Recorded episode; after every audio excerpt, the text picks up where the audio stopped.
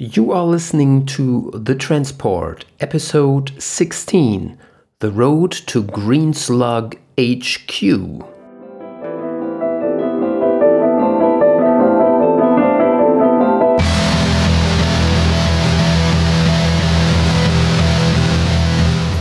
The Transport by Alex Ames. You are listening to The Transport a sci fi military action thriller audiobook podcast, written and performed by Alex Ames. The music throughout the podcast is the song The Last True Boss by Kumiku, available on the freemusicarchive.org.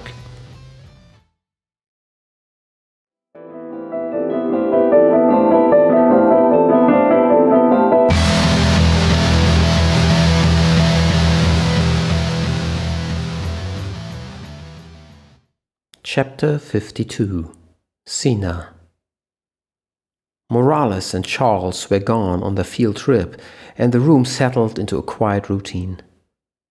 The remaining team made another inventory of the weapons, but the result was depressing. Not enough of anything. The arrival of the Green Berets helped, but not much. Spread out among old and new crew, they had about 350 shots and 9 grenades. Water flasks were refilled. They probably had an hour or two until Morales and the dog would be back, hopefully with good intelligence. Sina sat down in one booth with stretched legs and rested her head against the wall. She closed her eyes. Her body longed for sleep, but her mind screamed on full alert the horrific images of the day flashing by her inner eye. Perkins's death by Kimmicks hand, the explosions during the attack, killing all those rangers, the motorcycle woman cyborg's counterattack, and her terrifying dismantling. Max screams in the bathtub. Gorsuch screams from the distance. The wiggling tentacles from the stomach wound. Her knife cutting open the dead. She had to open her eyes again. Sleep was not in the stars, nor was proper rest. Mac sat opposite of her, reading her mind, probably going through the same. Tough shit, right? he said. Yeah, it keeps coming back and back, everything. Does it get easier? Ask again in a year from now. Does it get any easier after a year? Sina finally looked at him and got the reference this time. A year after the kid. Her old traumatic experience overloaded by the recent horrors that even he got forgotten by Sina for time being. It's different, Sina said after a long consideration. At first, your memories are very graphic, sort of on repeat loop. What did I do? What didn't I do? The graphic images wear off after a few months to return usually as nightmares, but the emotional loop remains. What could I have done differently? I torment myself every day during every stupid task I have to perform, every piece of paper I read, every signature I set. It reminds me of what I had happened. If my higher ups intended it as a punishment, it surely works. The constant guilt eats you up, hollows you out. The kid's death was your fault, you know. Max said it without any heat or overstressed accusation, a fact. Sina closed her eyes again. She did not want to have this conversation. Not today, not ever. She was so tired of it. Wasn't a personal hell enough punishment? Sina, listen, Mac. The decision I made was the wrong one. I should have given the order to cold stop the transport when I saw the kid get stuck. Let that fucking nuclear reactor and the MMTUs dig into the desert sand of that shithole country. Ten million dollars of Uncle Sam's equipment lost. Poison that stretch of no man's land for the next 50,000 years. Who would have cared except for some nomads Who'll bear stillborn kids, which they could blame on a God's greater plan, unknoweth to the little goat herder's mind anyway? Yes, for example, Mac said, we can't save the world all the time. Sina did not tell Mac about a private conversation she had with one of her senior officers after the incident. Staff Sergeant, your action cost one of your men his life. It had been a tough call you made, but either way, you would have decided the wrong way. Putting that reactor on wheels had already been the wrong decision by someone else, because you could not stop no matter what. I know that does not exonerate you, but it saves you from a dishonorable discharge. And that had saved her army career, reduced to some paper pushing function away from the action. Mac, I saw Tyrell's leg slip into this rabbit hole or whatever it was, and the whole thing unfolded in slow motion. From then on, I'm sorry that my mind doesn't work in the simple term you want me to apply. Save the kid, forget about the rest. I saw that whole chain of disaster in front of my eye when I gave the order to continue. In the fucking middle of the desert, in a country that God forgot, Mac exploded and all eyes were on him.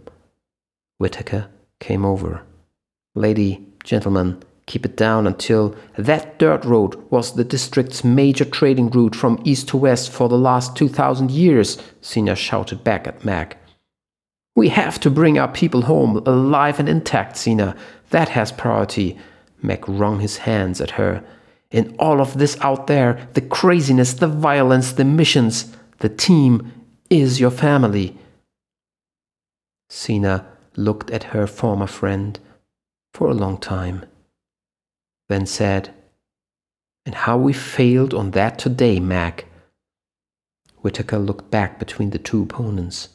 Sergeants, concentrate on the mission, get some rest, who knows what we have ahead of us, and keep your volume down. The waitress came over and asked about coffee. Perfect distraction and common ground. Both agreed and received refills. When she was gone, Sina repeated quietly, And how we failed today. Mac whispered back, an emptiness in his eyes Sina had never seen on her old mentor and former friend. Yeah, our guys are as good as dead, right? You saw what the slugs have done to Kimmick, a remote controlled killing machine. Guess who drove the party today? It was an infected Gorsuch with the help of infected Fenton and infected Hammer.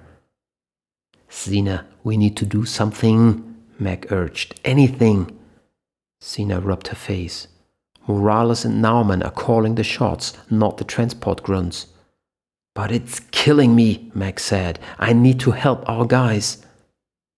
Let's first survive this, then we see what we can do for them. We should grab our guys, get them away from this alien scum, and lock them away until the circus is over. Then specialists from NASA or CIA or whatever secret hospital could figure out what to do next, Mac insisted. You won't be able to get this by Morales. Screw Morales. It's our guys back there, not hers. He thumped a fist on the table that the mugs and bottles rattled. Mac, let it go. I hate the situation as much as you do, Sina urged him. You know it as well as I do. We need to stop those aliens. Our comrades, our, our friends are as good as dead. We just need to get near them, grab them, hide them. It's never that easy. Sina decided to stop the discussion and stood up. I need to be alone. She walked over to the front door. Mac's face sweated and was red. Yeah, don't confront yourself with the human side of the situation, Sina, he called after her, louder than necessary. Next one of you who talks, no matter what topic, I'll demonstrate my immobilization skills on, Whitaker said with a sharp, no nonsense tone that left no doubt about his intentions. She showed him the finger, but kept her mouth shut.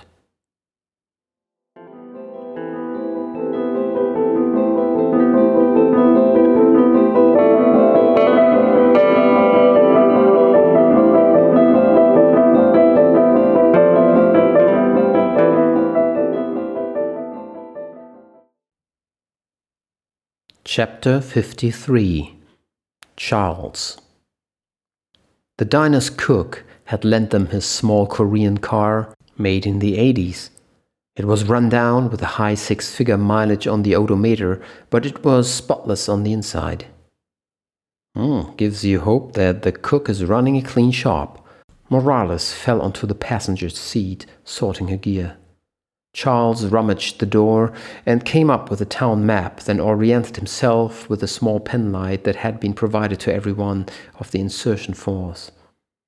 Down Main, next major road left, and straight until we almost leave town. Good that you give yourself instructions. You also move your lips while reading. Reinforced learning, offsetting the missing sat nav. I'm a city slicker. Charles tried to hand the map over to Morales but she refused to take it.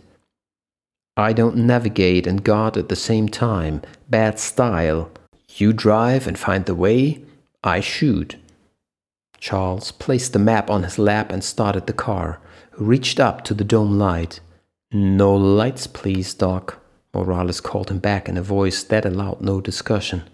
And before making any turns, we'll check out the road ahead. Approach it very slowly Stop when I say so. We see fires, a movement, or a barricade in our way. We take a wide detour. No headlights, no indicators, neither. And try to use the handbrake instead of the regular one. She pointed her thumb to the back of the car. Avoids the brake light engaging. Gotcha. Charles' finger moved back to the wheel and steered the car from the parking lot onto Main Street. You'll cover the fines. The car ran over two dark bumps which Charles had been unable to spot in time. His eyes were not accosted to the night yet. Oh, shoot! The looters! Oh, so sorry, guys. They are dead, Doc. I was only worried about the tires, Charles attempted feeble humor. He drove down Main Street slowly, zigzagging around occasional objects. He recalled the directions that the waitress had given them and made the first correct turn. What do you do all day, Norman?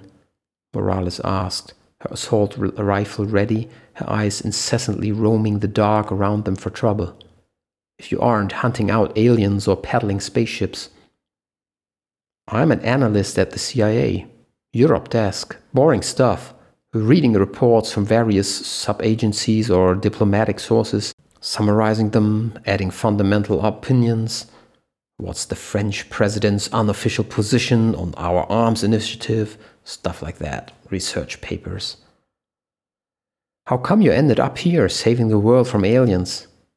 Believe it or not, I was tricked into volunteering, Charles said with a small smile and took the next turn in slow motion. Morales smiled too. First rule in the military never volunteer for anything. And now you tell me, Charles growled and told her the condensed story of her boss's play. Any special reason why he picked you? Charles gave a low laugh. I think he wanted to get back at me. I I was I am a wise ass, the first to raise my hand at meetings and arguing my superior opinion. It drove my old boss mad. He was old style, military intelligence background, and even experienced the Cold War. Man, it brought you here. I would have stayed in DC, but the president himself somehow complimented me here. Morales was quiet for a bit. Uh oh, she said slowly. What? They wanted the amateur out of the way. Yeah, exactly. I bet they really cook up the crazy stuff now. Charles said, omitting the nuclear bomb threat. Speaking of, he interrupted himself. They had entered the industrial zone, office buildings or warehouses left and right. No skyscrapers, most buildings three or four stories high. Morales checked her gun once more. Let's find our way to Green Slug HQ.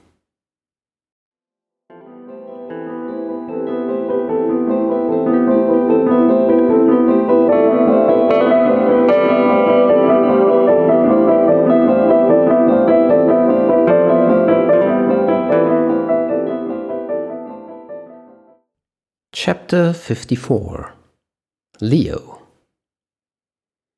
That kiss of yours has diverted me from an important task back home, Leo grumbled from the driver's seat. Eva and he staked out the Legion Analytics campus from the shadows of a neighboring building. The night still held a gentle warmth, and they had their windows down. Eva had scored Leo's Canon camera with a telelens and had fastened it with the help of a flexible gorilla stand around the right side mirror of their car. It showed with high magnification the front side of the Legion building, which still was fully lighted. She tinkered with focus and image stabilization. Legion always works that late, Eva had rigged Leo's tablet computer to act as a large display for the camera, throwing the inside of the car into a faint yellowish gloom. I forgot to eat and forgot to pack a snack. He lifted a water bottle from the back seat. All I have is lukewarm spring water. Interesting. They are building a sort of stage or ramp. Leo had a closer look too. She was right. Various metal scaffoldings were laid out in the front of the entrance stairs by workers, transported by a small forklift. Eva's nose almost touched the tablet screen, pinching the zoom with one hand and manipulating the camera with the other. Are you even listening to me? We won't leave, Leo. But I'm hungry, and I'm grumpy when I get hungry. You want another kiss? When I'm grumpy, not even a kiss can save me. She turned to muster him and the dog. Is it real issue, not your grumpiness, but your hunger? Indeed, one thing I overlooked your human need for carbon based fuel. Leo was mollified. It will be a hard night, but I'll manage. Thanks, Leo. You're welcome.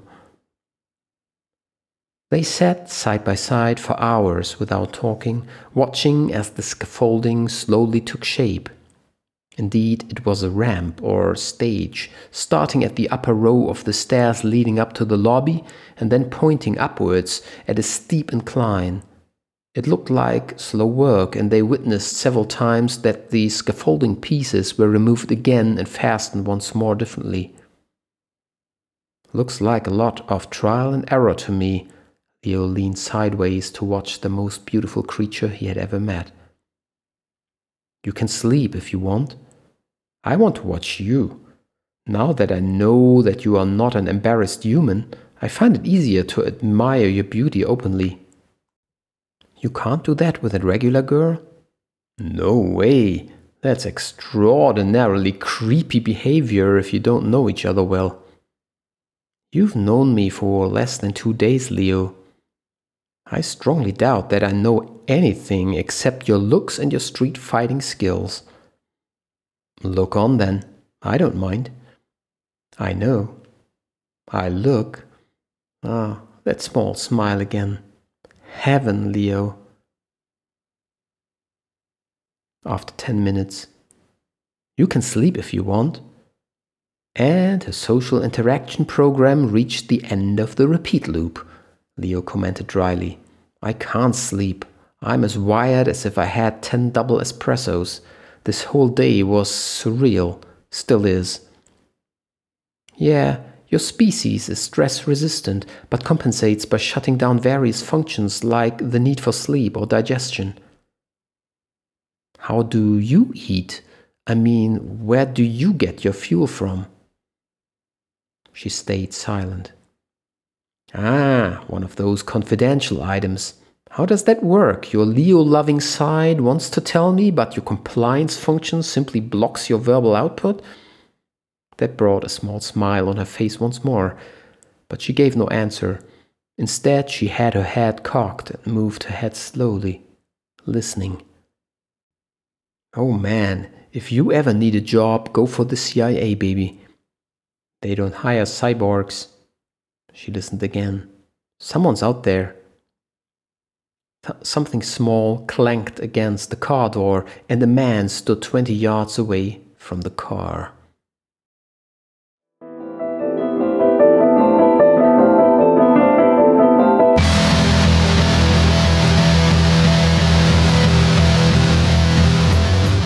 Hi, Alex Ames here. Sorry for the little interruption. This story will continue momentarily. If you like a good thriller, check out my 2020 novel, COVID Trouble.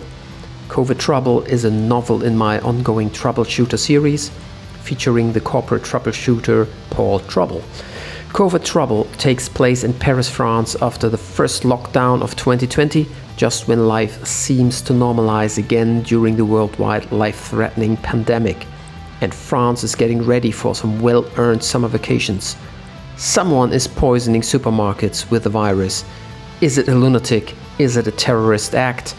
Paul Trouble will find out. A lot of bullets will fly. There are car chases, gunfights, rooms full of dead people, deadly fire traps, and many, many, many ways to die. COVID Trouble is available as ebook at most online retailers and as paperback at Amazon and some other retailers. Check it out, it's a ride. It's inspired by the current events of that crazy, crazy year 2020 COVID Trouble is the name. Alex Ames, the author. That being said, buy the book. And now, let's jump back into the transport.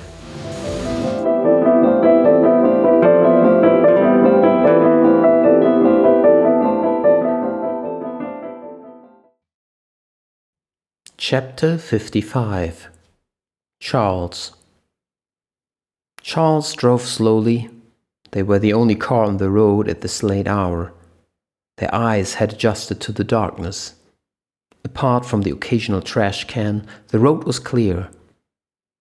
Somewhere, an open fire burned to the right, yellowish glow flickering into the air, a car or a house. Otherwise, nothing much happened. Eventually, Morales pointed over to a lighted building on the right. Large parking lot, brick building, and Lots of light. This is it. Want me to drive to the premises? Yeah, and ask the first guy we run into, Hi, was it your alien staff that hijacked the highly secured military transport? No way. Not with only 50 bullets between us two, Morales said. Turn at the next left, drive onto the parking lot of the neighboring compound. Stop behind the building, out of sight. We'll take a walk to scout the area. The field glasses offered no night vision, so they needed to get closer to the building than Charles liked.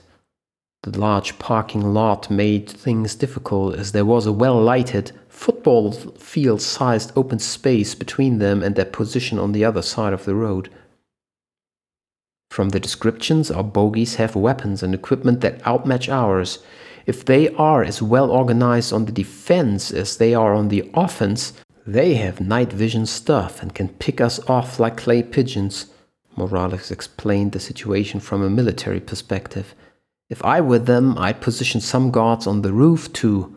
Perfect 360 degree coverage. Charles looked over his shoulder. What then?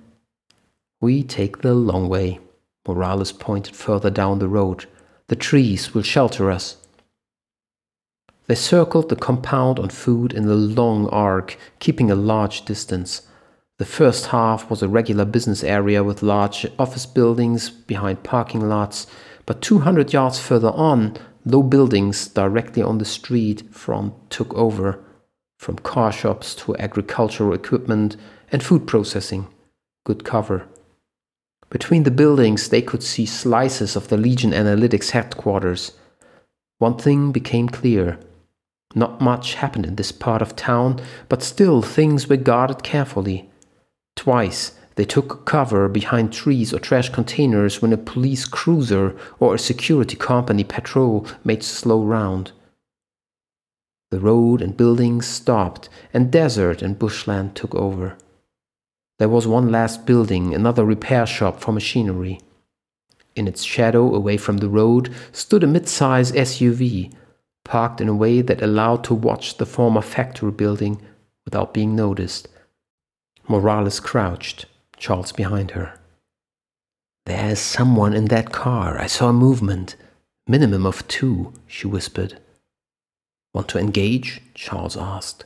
Maybe they are just necking. This is not a night for lovebirds. They parked with a purpose. Let's ask. You stroll up and I cover you. Morales laid out her plan. Like that? Charles looked doubtful. Got a better idea? You are the man with the good haircut, glasses, look trustworthy, and you carry a big sign that says press. Walk so they can read it. Says the girl with the gun, Charles muttered. This was an order, Norman, Morales said. Her mouth and eyes had lost the playfulness.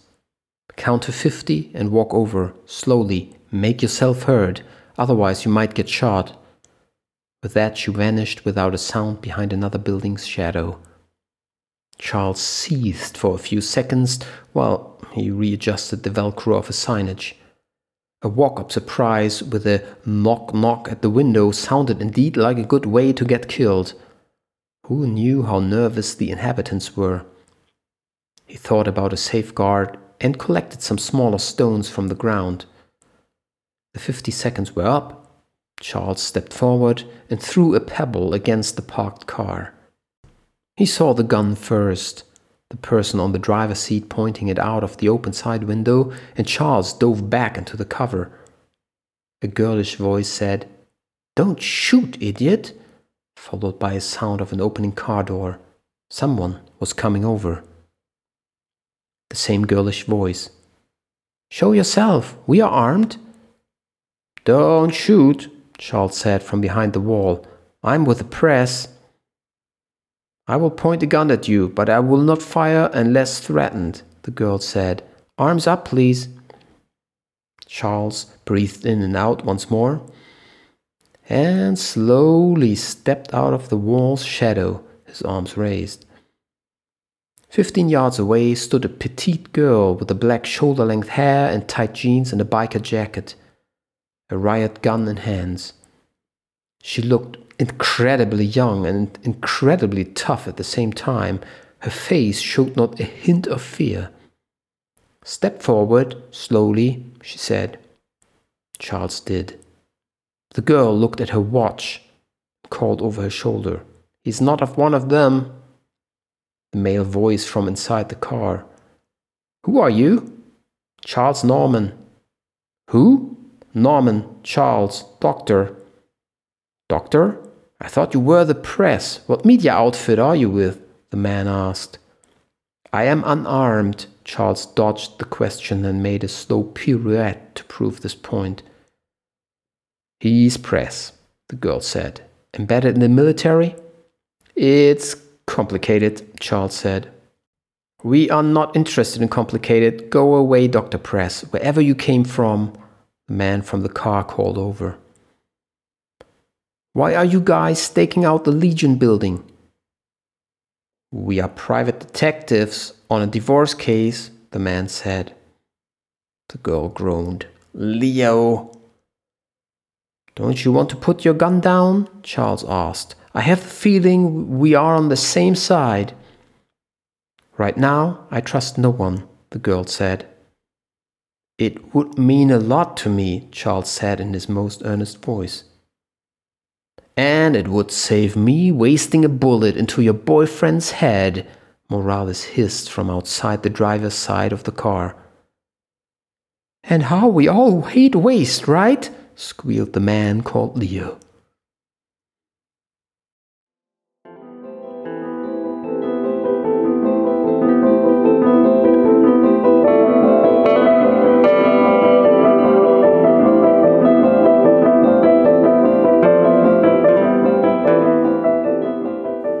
Chapter 56 Herbert It only took an hour before Kimmick needed to wake Herbert up for the first time. Herb, we're stopped. It's serious.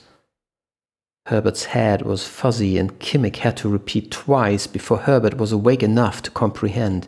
It was dark outside. He felt disoriented, out of time and place. Why? What? The power line alongside the road, the cable tangled up with some wheels. What, what power line? Herbert asked through the fog of his tired mind. Remember, we're on the road to Veracity. The lines run alongside the road. I ordered Gorsuch to run over the post, and it worked. But after a while, the cable started to tangle with the wheels. The right loader managed to untangle the cable again during a crawl, but two MMTUs got stuck wheels, so. Plow on, Herbert rubbed his eyes. How long? 54 miles to target, two turns. At least Kimmich knew his numbers. I need to sleep, Herbert muttered and lay down again. Sleep was disrupted by the pain in his chest around his heart. Again, he was disoriented but had to glance at his watch to understand what time it was. Outside, it was completely dark. He thought about the mission and how he was at the end of his line. His body had worked fine throughout the last years, great work by a skilled surgeon who had executed the conversion so that the body could accommodate the parasite for a much longer period than normal, with the help of some post transplantation medication that suppressed rejection by Herbert's immune system. The hardest part had been the years of constant schizophrenia between Herbert's helpless host mind and his clone identity. The longer the clone parasite tapped into Herbert's mind, the more he took over Herbert's memories, experiences, and opinions. How was Kimmich doing? The question formed in his mind, but he was too exhausted to really care. Maybe it all was too much and he should simply give up. The constant rumbling of the generators rocked him to sleep again.